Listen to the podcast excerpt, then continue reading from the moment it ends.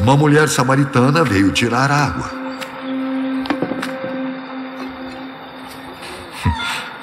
Me dê um pouco de água. Os discípulos de Jesus tinham ido até a cidade comprar comida. O senhor é judeu e eu samaritana. Como é que o senhor me pede água?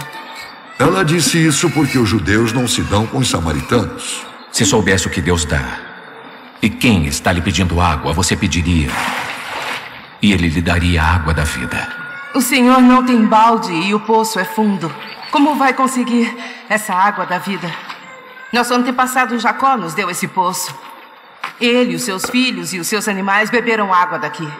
O senhor é mais importante do que Jacó, é isso? Quem beber desta água terá sede de novo. Mas quem beber da água que eu lhe der nunca mais terá sede.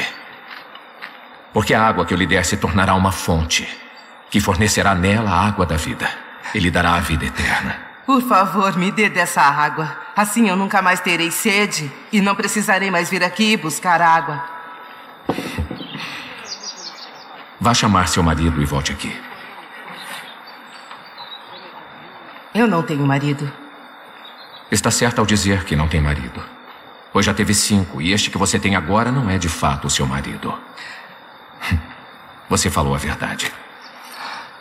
Eu sei que o senhor é um profeta. Os nossos antepassados adoravam a Deus nesse monte.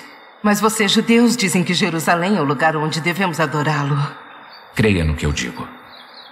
Chegará o tempo em que ninguém vai adorar a Deus nem neste monte, nem em Jerusalém. Vocês, samaritanos, não sabem o que adoram. Mas nós sabemos o que adoramos porque é dos judeus que a salvação vem. Mas virá o tempo. E já chegou. O tempo em que os verdadeiros adoradores vão adorar o Pai em espírito e em verdade. Pois são esses que o Pai quer que o adorem.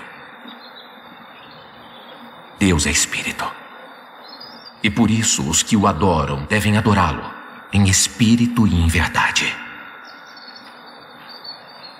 Sei que o Messias tem de vir. E quando ele vier, vai nos explicar tudo. Pois sou eu. Eu que falo com você. Boa noite, pessoal. Tudo bem? Como é bom, né, te ver, tentar compreender um pouco mais por meio de uma imagem. Eu que trabalho com audiovisual, gosto muito das imagens, fazem com que este compreenda um pouco maior, até com uma, um detalhe, uma riqueza maior, todas as informações, né? E ver ali Jesus e a mulher de Samaria.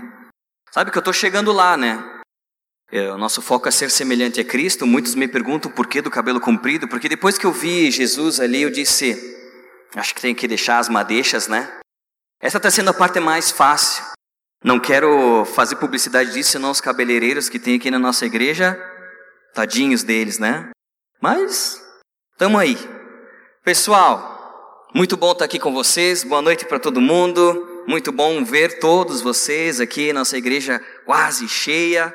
E hoje nós vamos conversar um pouquinho a respeito daquilo que nós vimos nesse trecho. Esse trecho está em João, o Evangelho de João, capítulo 4. Né? A gente viu um trecho ali desse o início do, do Evangelho de João, né?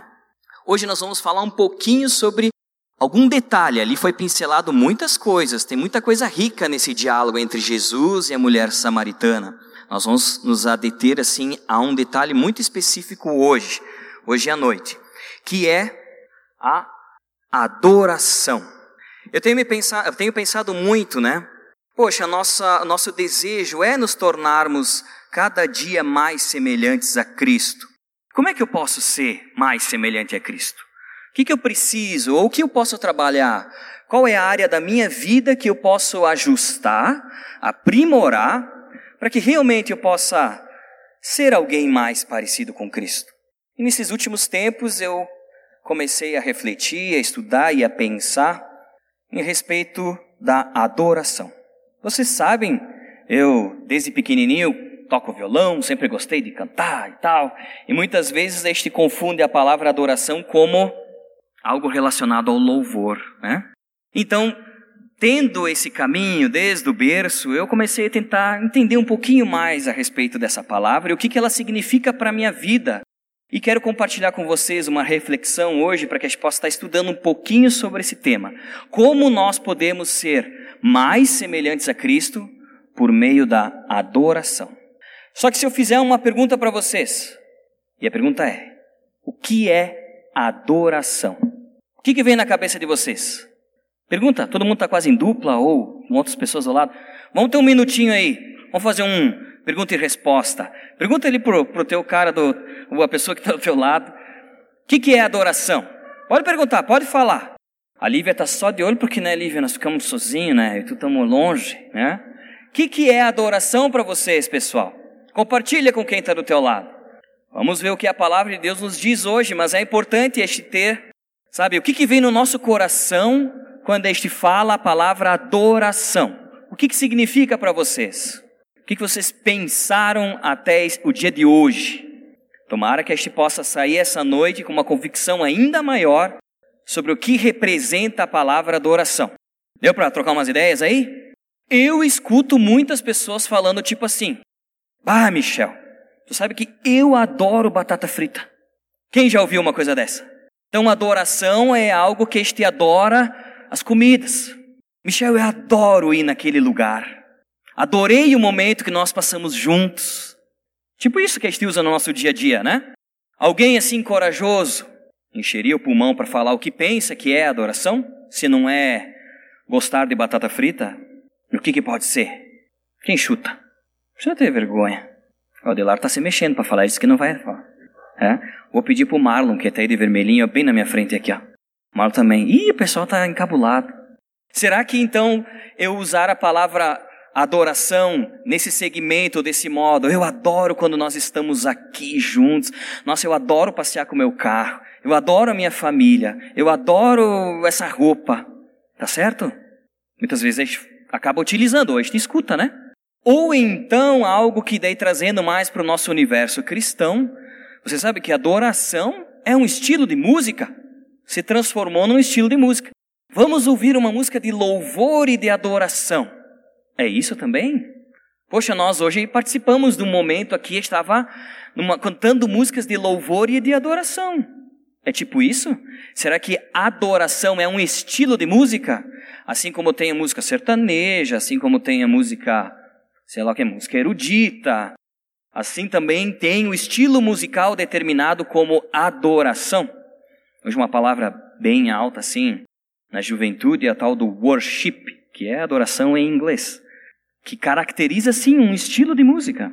Aposto que vocês já ouviram um pouquinho, né? Tipo, ah, músicas de louvor e adoração. Será que é um estilo de música? O que, que a Bíblia fala sobre isso, né? Eu acho que não.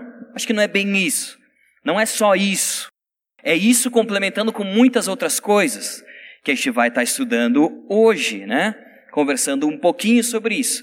E é o que Jesus falou para a mulher samaritana mais no final do diálogo, da conversa deles. Lembra ali que ela diz: Mas Jesus, vejo que você é um profeta. Então me diz, é certo adorar nesse monte ou lá em Jerusalém? E ele fala que o Pai está à procura daqueles que o adorem em espírito e em verdade. Hã? É sobre isso que nós vamos conversar hoje à noite, tá bom? Eu sempre gosto de ter uma introdução pensando um pouco na etimologia das palavras e refletindo um pouquinho sobre o que elas dizem. Adoração no latim, a palavra ela, ela é escrita assim, eu vou falar em latim, mas agora com meu sotaque gringo, né? A, que este também, o que nós entendemos hoje em dia, o que a gente pensa um pouquinho, né? Mas será que é isso? Isso no latim. No hebraico significa, não sei ler, né? Aí parou um pouco, né, meu? Avodá. Todos aqueles traços, aquela escrita em hebraico significa avodá. É ali um pouco mais que a gente tem a noção da palavra adoração no Antigo Testamento. Avodá. E olha só que interessante. A raiz da, da palavra avodá é avod, que significa servir, serviço, trabalhar. Ou seja, no Antigo Testamento, quando as, as pessoas falavam em adoração, a palavra adoração, avodá, Dentro dela, a principal parte da palavra está muito ligada a servir. a serviço, a trabalho. Esse era o pensamento das pessoas. Tanto é que nós podemos ver muitas passagens no Antigo Testamento onde isso está resumindo, né? Dizendo que, de certa forma, no Antigo Testamento a gente entende que a adoração era todo o serviço que você faz para Deus. A adoração no Antigo Testamento estava muito relacionada ao serviço, ao sacrifício, sabe? E hoje também nós podemos entender que todos os nossos atos, tudo aquilo que este faz com a nossa vida, aquilo que este produz, aquilo que este desenvolve, também precisa ser algo para adorar a Deus. Eu adoro a Deus com tudo que eu faço. Mas no Novo Testamento a gente pode entender que é um pouquinho diferente. Antes, ainda falando do Velho Testamento, eu quero trazer dois dois textos para que a gente possa entender um pouquinho melhor a questão da adoração no Antigo Testamento e a gente venha entender essa diferença. Olha só, adoração no Antigo Testamento muito ligado ao serviço, né? Em Gênesis, capítulo 4, do versículo 3 até o 5, se vocês querem abrir, se não está projetado aqui, diz assim, olha só, primeiros livros da, primeiros capítulos da Bíblia. Passado algum tempo, Caim trouxe do fruto da terra uma oferta ao Senhor. Abel, por sua vez, trouxe as partes gordas das primeiras crias do seu rebanho. O Senhor aceitou com agrado Abel e sua oferta, mas não aceitou Caim e sua oferta. Por isso Caim se enfureceu e seu rosto se transformou, e este entende que ali aconteceu depois o primeiro assassinato da história, né? Ah, aqui está muito ligado a questão da adoração por meio da oferta, por meio do serviço, por meio de trazer algo, provocar até um sacrifício, um holocausto, né? A gente pode ver até mesmo uh, aqui Noé, olha só, quando eles saíram da arca, alguns capítulos mais para frente, em Gênesis 8, a partir do 18, diz assim: Então Noé saiu da arca com sua mulher e seus filhos, e as mulheres deles e com todos os animais grandes, todos os animais pequenos que se movem rente ao chão e todas as aves. Tudo que se move sobre a terra saiu da arca, uma espécie após a outra. E olha só, depois Noé construiu um altar dedicado ao Senhor. E tomando alguns animais e aves puros, ofereceu-os como holocausto, queimando-os sobre o altar. E último texto do Antigo Testamento, a gente pode ver também sobre Jó gente conhece um pouco sobre toda a trajetória e tudo o que aconteceu com Jó, mas no início do livro a gente já vê Jó, que era alguém que realmente estava ligado com o relacionamento com Deus. Olha o que ele fazia. Na terra de Uz vivia um homem chamado Jó. Era homem íntegro e justo, temia Deus e evitava o mal. Tinha ele sete filhos e três filhas.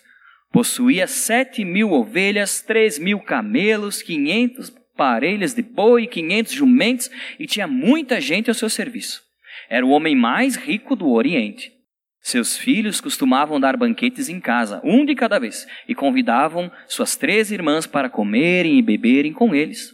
Terminado um período de banquetes, Jó mandava chamá-los e fazia com que se purificassem.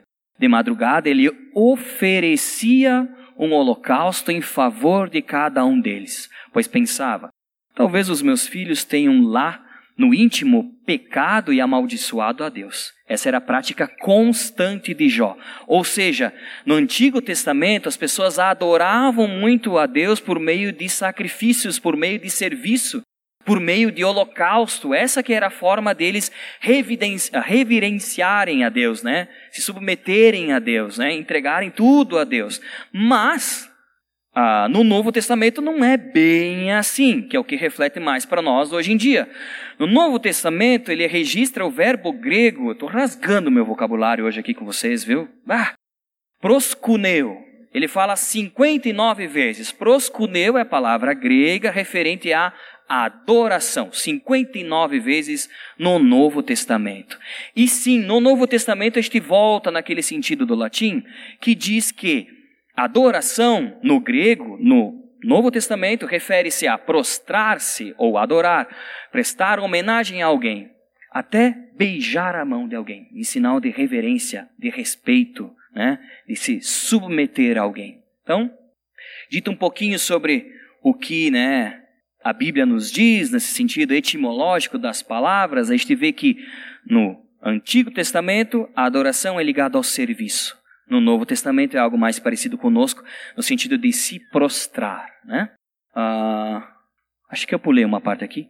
Em todos os casos, eu queria falar um detalhe muito importantinho aqui. Sim, a Bíblia também fala de uma relação muito forte a respeito do louvor e da adoração. É? Lembra que eu perguntei antes, adoração é um estilo de música? Não, não é um estilo de música. Adoração, então, pelo que a gente viu no Antigo Testamento, serviço, no Novo Testamento, prostrar-se. Nós podemos ter um ato de adoração ao nosso Deus por meio da música. A música não é um estilo de. A adoração não é um estilo de música, mas a música pode ser uma plataforma um momento, né, uma ferramenta para que eu venha a me prostrar diante de Deus. Muitas vezes, quando a gente tem reuniões de louvor e a gente conversa um pouquinho sobre isso, a gente sempre discute um pouco o que, que é louvor e o que, que é adoração. Pode parecer até as mesmas coisas. Eu, Michel, penso e gosto muito de pensar dessa forma que louvor, a Bíblia diz para a gente cantar com cânticos e hinos de louvor ao nosso Deus, né? O louvor está muito ligado àquilo que quando a gente fala a respeito daquilo que Deus fez. Quando a gente fala sobre aquilo que Deus fez com as suas mãos, com o seu poder. Quando a gente diz, quão grande é o nosso Deus, construiu tudo. Nós não estaríamos aqui se não fosse pelo seu poder, pelo seu cuidado. Agora, quando a gente vai falar dentro da adoração, nós já estamos indo mais no íntimo de Deus. Porque é um momento que a gente se prostra e é o nosso íntimo falando com o íntimo de Deus e realmente nos declarando para Ele na essência daquilo que Ele é.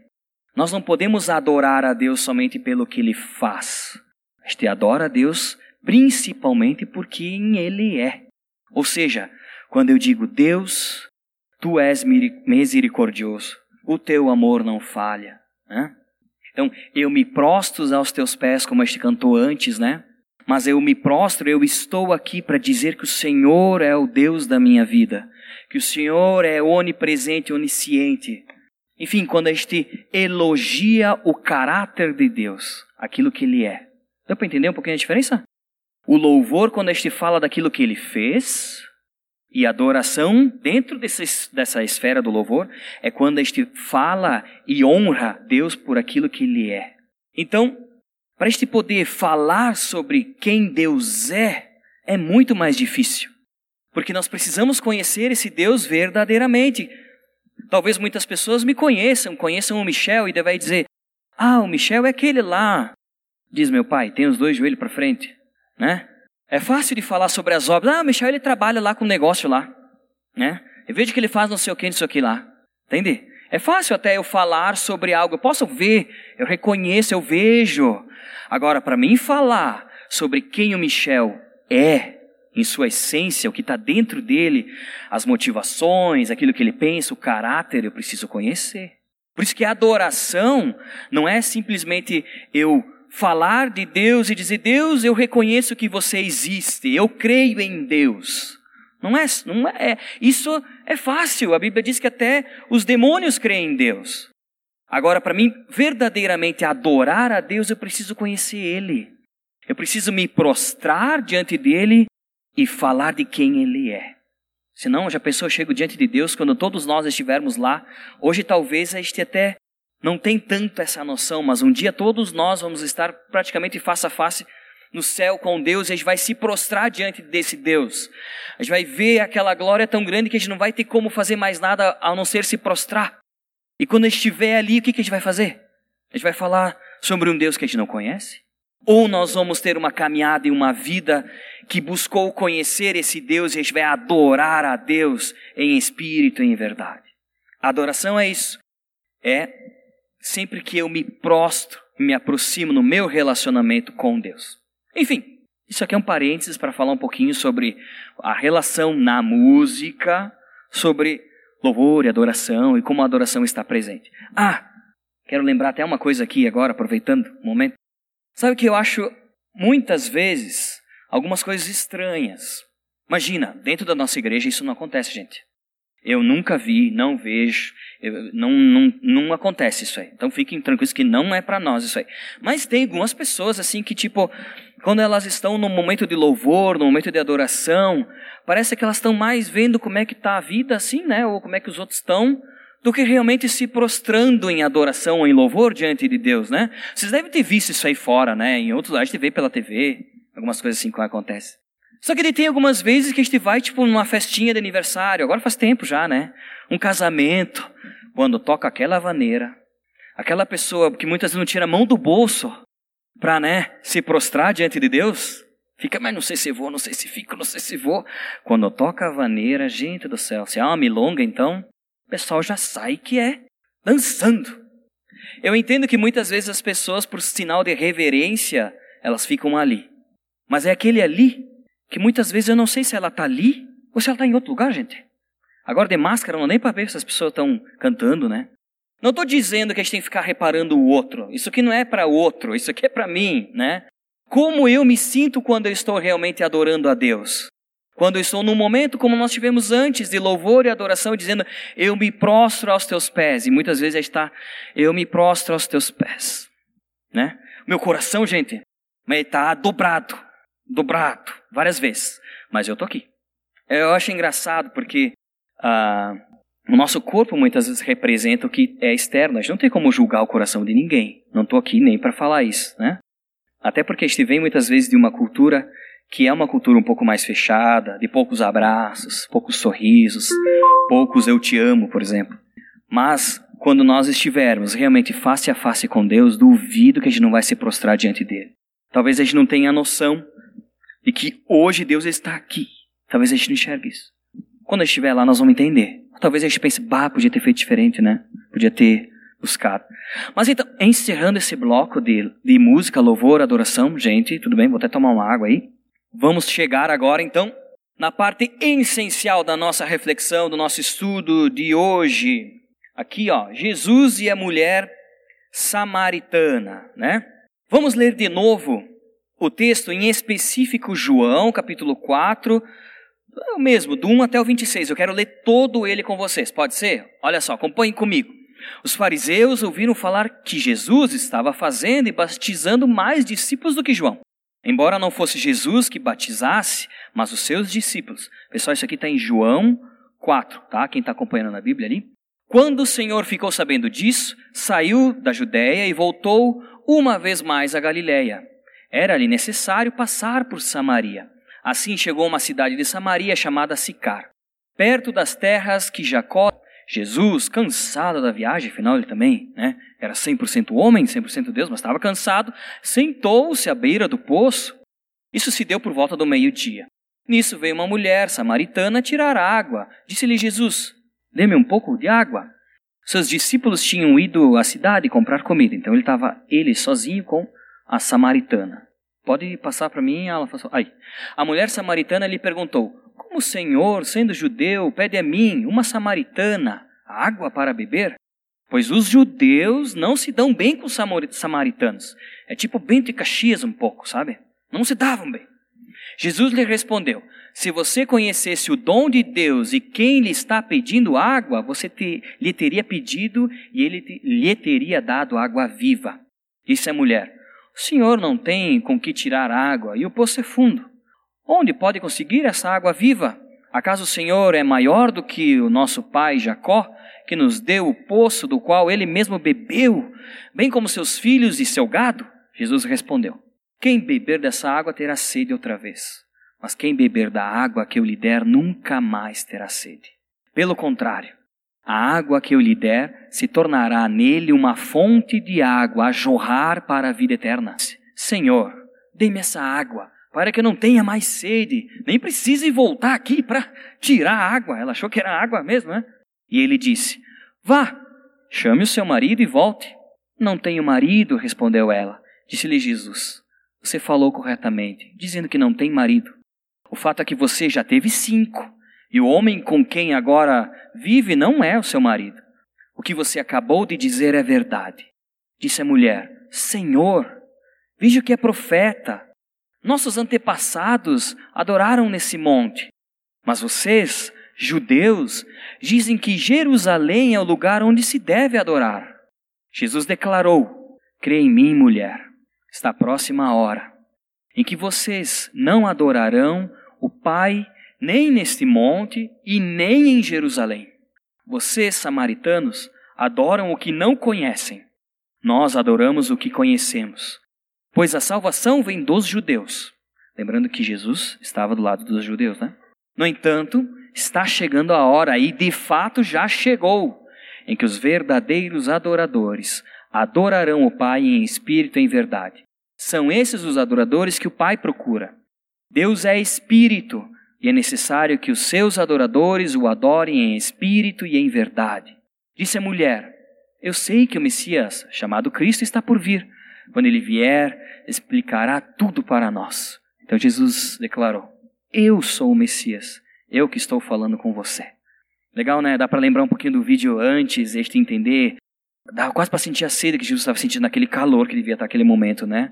É muito importante a gente se colocar nesse cenário, nesse contexto histórico. Por quê? Primeira coisa que eu acho que é relevante é entender então que Israel havia se dividido, vamos pensar assim, a região de Israel havia se dividido entre dois reinos, o reino do norte e o reino do sul.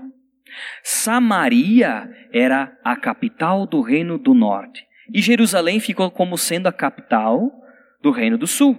O templo construído por Salomão que Deus disse as medidas exatas de como deveria ser construído aquele templo para que o seu povo o adorasse, ficava em Jerusalém.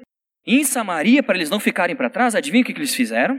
Construíram lá também um outro templo, mas ao invés de ter, como em Jerusalém, os levitas, os sacerdotes, o altar, a arca da aliança, lá em Samaria, no Reino do Norte, eles tinham dois bezerros de ouro e eles adoravam aqueles bezerros de ouro. Né? Por isso é que ele diz que vocês não conhecem quem adoram, agora nós sim. É muito importante a gente entender esse contexto histórico, porque a partir de agora a gente pode desmembrar um pouco melhor o trecho essencial que eu quero separar para nós nessa noite, né? Que é em relação à adoração que Deus nos pede para que seja em espírito e em verdade. Vamos ler de novo aqui então, João 4, só agora os dois versículos, o 23 e o 24. Então, diante disso, vocês perceberam que quando ela percebeu que Jesus era um profeta, até então na cabeça dela, ela disse: Peraí, me tira uma dúvida então. Mas onde que a gente adora a Deus? Aqui ou lá? Né? E daí começou toda a conversa. João 4, 23, 24. Nossa essência está aqui. No entanto, está chegando a hora, e de fato já chegou, em que os verdadeiros adoradores adorarão o Pai em espírito e em verdade. São esses os adoradores que o Pai procura. Deus é espírito, e é necessário que os seus adoradores o adorem em espírito e em verdade. Né? Então, vamos entender um pouquinho melhor esse trecho e tentar aplicar para nós? Olha só, primeira palavra que eu quero separar para vocês, para todos nós, na verdade, é: no entanto, no entanto, está chegando a hora. A hora significa de que a adoração ela tem um tempo. Deus ele determinou um tempo para a adoração. Existe sim um momento. E a gente vai ver logo em seguida que esse momento de fato já chegou. Então a hora, existe um período de adoração que já chegou. Esse momento não é o passado, não é o passado da minha vida. Eu não vou adorar a Deus somente no futuro, quando eu estiver no céu, ou daqui uns dias, daqui um ano, daqui sei lá quanto tempo. Eu adoro a Deus agora. O que Deus espera de nós cristãos, pequenos cristos, que querem ser semelhantes a Ele, é que este adore ao Pai agora. Este se prostre diante de Deus agora. Deus estipulou um tempo, e de fato esse tempo já chegou é agora. Depois a gente segue um pouquinho mais falando, né, sobre um, uma característica do adorador. O adorador é o quê? Verda, verdadeiro, né? Ser verdadeiro na adoração é a característica de quem adora a Deus. Eu não posso adorar a Deus indo no bolo junto com os outros e só repetindo o que os caras estão fazendo. A adoração é algo sincero que parte do meu coração. Eu não posso adorar a Deus simplesmente porque eu vi alguém falando e vou repetir aquelas palavras ou vou caminhar numa distância daqui ali porque diz que é assim. Eu preciso adorar a Deus com sinceridade de coração, com aquilo que está em mim, com aquilo que eu vejo que Deus faz em mim e faz por mim, né? A adoração, então, ela é, precisa ser de alguém verdadeiro. Deus não quer ninguém falso, não, para ficar bem claro, né? Aquilo que é verdade, aquilo que é íntegro, aquilo que não tem falta alguma, aquilo que é verdadeiro. Então diz assim: No entanto, está chegando a hora, e de fato já chegou, o momento de adoração é agora, em que os verdadeiros adoradores, aqueles que adoram com sinceridade, adorarão o Pai. E aqui este vê que o foco da adoração não é outro que não ser quem? O Pai, Deus. Então eu não posso adorar batata frita, gente. Vocês me entendem? Eu não posso adorar ir num espetáculo. Não posso dizer que adoro nem mesmo minha família. Eu não adoro. Eu posso gostar. Eu posso amar aquilo. Eu posso me identificar. Pode me agradar. Mas entende que a palavra adoração às vezes a gente usa um pouquinho fora de contexto, né? Eu adoro simplesmente e unicamente a Deus, Pai. Minha adoração é exclusiva. Às vezes até quando eu tô ali no, na rotina, o cara, bah, adoraria tomar uma Coca-Cola gelada. Ih, adoraria, peraí. Chega a me dar um arrepio. Porque essa é uma palavra que é tão importante como nós vimos no Antigo Testamento, no Novo Testamento, tudo o que significa e que Deus pede que eu faça. Talvez na minha cabeça eu esteja dizendo que desejo, seria muito bom. Vocês me entenderam? Mas vamos substituir, porque no vocabulário daquele que quer ser mais semelhante a Cristo, não pode ser assim. Não posso dizer, imagina eu andando com alguém ali, bah, eu adoraria tomar uma Coca-Cola, mas vamos ali adorar a Deus. Peraí, né? Não pode? Como é que eu adoro Coca-Cola e adoro a Deus? Adoração, o foco da adoração é exclusivamente a Deus Pai, né? E aqui nós entramos em dois pontos agora muito importantes, porque os adoradores adorarão o Pai em espírito. Ali, ó, em espírito. Aqui eu, eu destaquei e coloquei espírito com letra maiúscula, mas para te destacar no texto original, espírito ele não está com letra maiúscula, é espírito com letra minúscula. Espírito Santo com letra maiúscula, né? Espírito, nesse caso, letra minúscula. Significa o quê? Olha só. Lembra que a samaritana estava dizendo, mas vejo que você é um profeta. Então me tira uma dúvida, como se fosse, né? Me tira uma dúvida, me diz uma coisa. Onde que é certo adorar a Deus, então? Aqui em Samaria, aqui? Ou lá que vocês dizem que é lá em Jerusalém? Aí vem Jesus e ele diz assim: o certo é adorar em espírito. Ah, mas daí eu pensei que era um ponto geográfico. O certo era adorar, não sei como é que é a rua aqui, o nome da rua, mas é na Aliança Bíblica em Bento Gonçalves. A mulher talvez estava esperando. Mas me disse, é aqui ou se é lá? E Jesus disse, é espírito. Poxa vida, aí ficou meio confuso. Talvez fique um pouco até confuso para nós, ou não. Talvez este, eu pelo menos, muitas vezes entendia e, e entendo assim, essa questão do espírito que este imagina de que é o meu espírito, o Espírito Santo que está em mim, que está conectado a Deus, que é espírito, como a gente vai ver, viu ali, né? E assim então, por meio do meu espírito, eu adoro a Deus que é espírito. Joia, bonito. Mas nesse contexto a explicação é outra. Nesse contexto espírito, Jesus diz isso porque na pergunta da samaritana, ela diz é aqui ou é lá? E Jesus diz é em todo lugar. Por quê? Porque Deus é espírito. Deus ele não é, não tem forma. Deus não pode ser colocado como um bezerro de ouro, por exemplo, né? Não pode ser esculpido numa imagem. Deus ele também não pode ser contido dentro de um lugar. E Jesus, quando estava falando para a samaritana, ela estava dizendo que chegou a hora já que dos verdadeiros, verdadeiros adoradores adorarão em espírito, que não estariam presos mais em um lugar, a um templo, a quatro paredes ou a uma imagem, algo físico. Não, adorarão em espírito. Porque Deus é espírito, é assim que a gente continua depois, né? Vendo? E é necessário que os seus adoradores o adorem em espírito. Ou seja, eu posso adorar a Deus em qualquer lugar, não é em Samaria, não é em Jerusalém, não é simplesmente aqui, é em todo lugar. Em todo lugar eu posso me prostrar diante de Deus. Em todo lugar, com tudo que eu estiver fazendo.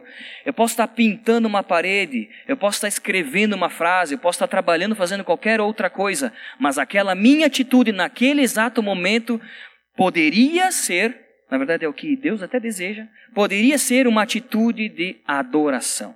Por quê? Porque eu estou fazendo aquilo para a honra e para a glória de Deus. Estou fazendo aquilo entregando para Deus o meu melhor naquele momento, pensando nele, fazendo por ele, né? Como se estivesse fazendo para ele.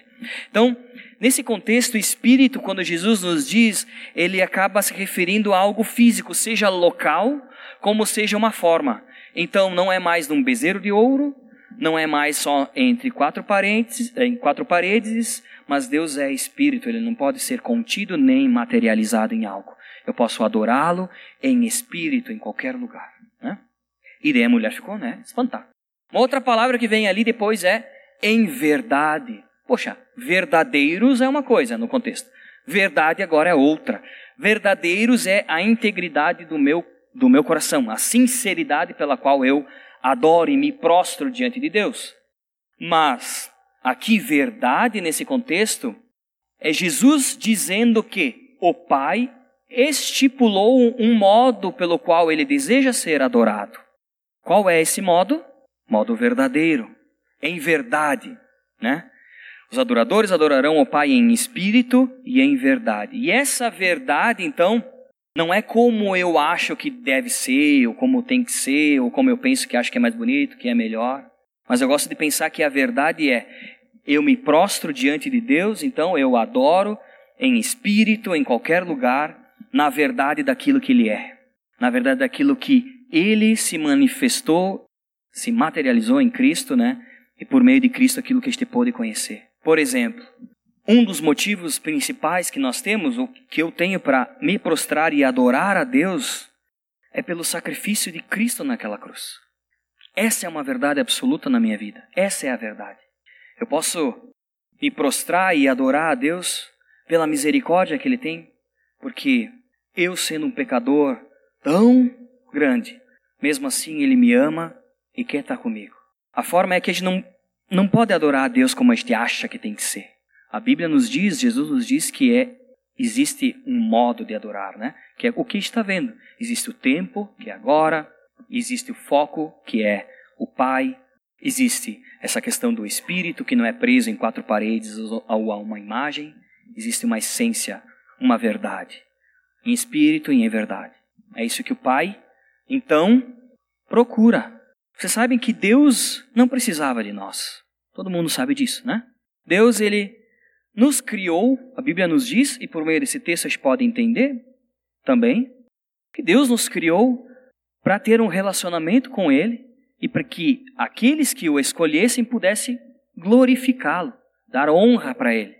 Um relacionamento profundo e por meio desse relacionamento, conhecendo a Deus, glorificar a esse Deus. E aqui este vê muito bem isso também. Porque Deus está à procura de verdadeiros adoradores. Procura aqui, na verdade, então, ela é um dos resultados da adoração. Porque quando nós estamos adorando em espírito, com sinceridade do nosso coração, baseado na verdade que Deus é, Ele nos encontra. Ele está conosco. É isso que diz. Deus procura verdadeiros adoradores que o adorem em espírito e em verdade. E depois continua, né? Deus é espírito e é necessário que os seus adoradores o adorem em espírito e em verdade. De novo, né? Voltando para a sinceridade de coração e a verdade daquilo que ele é, né? O modelo de adoração. Pessoal, será que ficou claro? Existe um tempo, né? E esse tempo já chegou. É agora. Não foi ontem, não será amanhã. É agora que com toda a sinceridade que há em mim, de verdade, no meu relacionamento com Deus, eu me prostro diante do Pai, que é o foco total da minha adoração. Lembrando que eu posso adorar a Deus com qualquer coisa que eu em qualquer lugar, já que Ele é Espírito, né? Posso adorá-lo em espírito em qualquer lugar, em todo momento da minha vida, em qualquer circunstância, baseado na verdade que Ele é e que Ele diz ser. Louvá-lo, reconhecer por aquilo que Ele é, por aquilo que Ele diz ser, e o resultado desse meu momento com Ele é que eu terei um encontro com Deus. Porque Ele está procurando pessoas que o adorem em espírito e em verdade. É isso que o trecho nos diz. Né? Eu quero, antes deste já ir para o finalzinho, falar uma. Eu acho muito bonito esse trecho, que é ah, antes das características da adoração. Quero ler um trecho com vocês em Atos. Não vai estar projetado aqui, pessoal, Então, a gente pode abrir em Atos 16, capítulo 16, versículo 25 até o 31. E aqui nós vamos ter um momento, a gente vai ver um momento do Paulo, né? Apóstolo Paulo, que ele estava assim, adorando a Deus. Adorando por meio de oração, por meio de súplica, por meio de cânticos de louvor. E olha o que, que aconteceu quando o cara estava ali adorando a Deus sabe, prostrado diante de Deus. Atos, capítulo 16, versículo 25 até o 31. Olha só, diz assim: Por volta da meia-noite, Paulo e Silas estavam orando e cantando, cantando hinos a Deus, e os outros presos os ouviam. Importante dizer que Paulo e Silas eles foram presos por tudo aquilo que eles estavam fazendo, proclamando o evangelho, né? Então eles estavam lá presos à meia-noite, né? E estavam ali orando, cantando hinos. A gente sabe que por meio do cantar, por meio do orar, são plataformas, ferramentas para que a gente possa adorar a Deus. Né? Então, eles estavam adorando a Deus. Né? Ah, e de repente, houve um terremoto tão violento que os alicerces da prisão foram abalados. Imediatamente, todas as portas se abriram e as correntes de todas ah, se soltaram. O carcereiro acordou e, vendo as portas ah, abertas as portas da prisão, desabanhou sua espada para se matar. Essa era uma lei que existia ali, né? Ah, porque pensava que os presos tivessem fugido. Se acontecesse algo assim, provavelmente iriam matar ele, então era melhor ele mesmo acabar com sua própria vida. Né? Mas Paulo gritou: Não faça isso. Estamos todos aqui. O carcereiro pediu luz, entrou correndo e trêmulo, prostrou-se diante de Paulo e Silas. Então levou-os para fora e perguntou: Senhores, que devo fazer para ser salvo? Olha só, o impacto que esse carcereiro né, teve por ver aquele momento de adoração que Paulo e Silas estavam tendo naquela prisão. E eles responderam, né, Paulo e Silas: Creia no Senhor Jesus e serão salvos, você e os da sua casa. Ou seja, naquele momento de adoração, naquele momento que Paulo e Silas estavam prostrados diante de Deus, adorando a Deus com verdade, com integridade e em espírito, porque Deus está em todo local.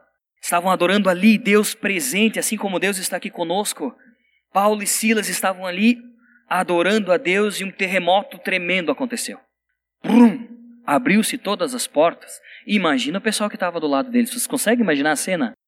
Todo mundo olhando, todo mundo livre, e de repente os, os presos, ao invés de fugirem, o carcereiro, ao invés de correr atrás, não, fica tranquilo, está todo mundo aqui, ó. Estamos todos nós aqui. Ou seja, até mesmo por ah, nos atos que nós temos na nossa vida, uma vida de adoração a Deus em todas as circunstâncias, mesmo nos momentos que nós somos açoitados, como Paulo foi, mesmo nos momentos que a gente se sente solitários, como Paulo e Silas estavam numa prisão, mesmo quando a gente não vê saída porque estamos realmente confinados em uma situação, quando nós adoramos em espírito e em verdade, com sinceridade de coração, tendo como foco Deus, o nosso Pai, algo sobrenatural acontece. Deus se revela. E até mesmo ele se é revelado aos outros por meio daquele momento nosso de adoração. Quero resumir agora, para que a gente pudesse ter um tempinho e pensar essa semana, nosso dia a dia, em casa, nos nossos afazeres e, quem sabe, termos uma semana com o foco voltado em melhorar a nossa adoração a Deus. Deixo esse desafio para vocês. Quais são as características da adoração? Bem rapidinho então, para gente ter um resumo, se você quiser anotar, é aqui que vale bastante a pena. Olha só. Em primeiro lugar, a adoração ela é exclusiva. Porque nós vimos então que o foco exclusivo da adoração não é a batata frita, não é as pessoas, mas é única e exclusivamente Deus. Então, adore única e exclusivamente a Deus. Mude o seu vocabulário. Tenha como foco único exclusivamente da sua vida, em primeiro lugar, Deus. Deus deseja um relacionamento exclusivo conosco. Não quer nos dividir com a nossa família, com o nosso trabalho, não quer nos dividir o nosso, com o nosso medo financeiro, com o nosso medo em relação à saúde, Ele quer que a gente se prostre diante dEle e que adore Ele de modo exclusivo. Segundo ponto, a adoração é intimidade. Por quê? Porque eu não posso falar das características de alguém, eu não posso elogiar alguém de quem eu não conheço. Eu preciso então estar intimamente ligado, uma caminhada diária, constante em todos os meus atos. Esse seria o nosso objetivo. Fazer tudo para a honra e glória de Deus e assim adorar Ele. Adoração é intimidade. Adoração é relacionamento, porque eu não posso estar aqui e Deus lá. Eu tenho que estar próximo, me relacionando constantemente com esse Deus, né? Estar buscando um relacionamento firme e constante com Deus. A adoração também é espiritual, ou seja, batendo de novo nessa tecla, a gente não adora num único lugar, a gente não adora uma imagem, a gente não faz nada que nos relembre de Deus. A adoração é em espírito, porque Deus é espírito. Ele sendo espírito, ele não possui forma, ele não fica contido em nenhum local.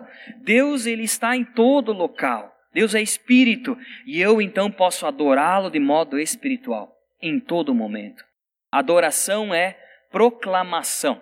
Por que, que eu digo que é proclamação? Porque até mesmo por meio da nossa adoração, quando eu estou adorando, olha o exemplo de Paulo e de Silas, Deus é proclamado, o nome dele se torna conhecido.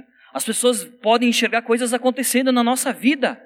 E eles vão se perguntar, mas como é que aconteceu isso no Michel? Era para ter acontecido uma coisa completamente diferente, irmão. O que, que houve? Deus também é proclamado no, nos momentos da nossa adoração. Pode se tornar conhecido o seu nome quando nós estivermos adorando. Por isso, vamos adorar em qualquer momento. Né? E a adoração, por último, então, é pro, uh, encontro. Por que, que é encontro? Porque Deus, por meio de Jesus, nos diz que quando nós o adorarmos em espírito e em verdade, Ele estará conosco. Na verdade, diz que esses são os adoradores que o Pai procura. Então, quando eu estiver numa adoração verdadeira, posso ter certeza que Deus está comigo. Amém? Quero convidar vocês daqui a pouco de novo com aquela pessoa que tu compartilhou antes e disse assim: O que é adoração para você? A orar junto agora, para que nós tenhamos realmente uma vida de uma verdadeira adoração. Que o nosso relacionamento com Deus fique tão profundo que as nossas mãos não fiquem mais no bolso. Que no semblante do nosso rosto as pessoas possam ver que nós estamos adorando algo que elas não conhecem, que para nós é verdadeiro, é concreto e é mais real que qualquer templo. Ora com a pessoa que está do teu lado agora. Vamos ter um tempinho para conversar com Deus. Pai, nós estamos aqui essa noite e realmente queremos confirmar que fomos criados, Deus, para te adorar, Pai. Queremos dizer que o propósito da nossa vida é te adorar.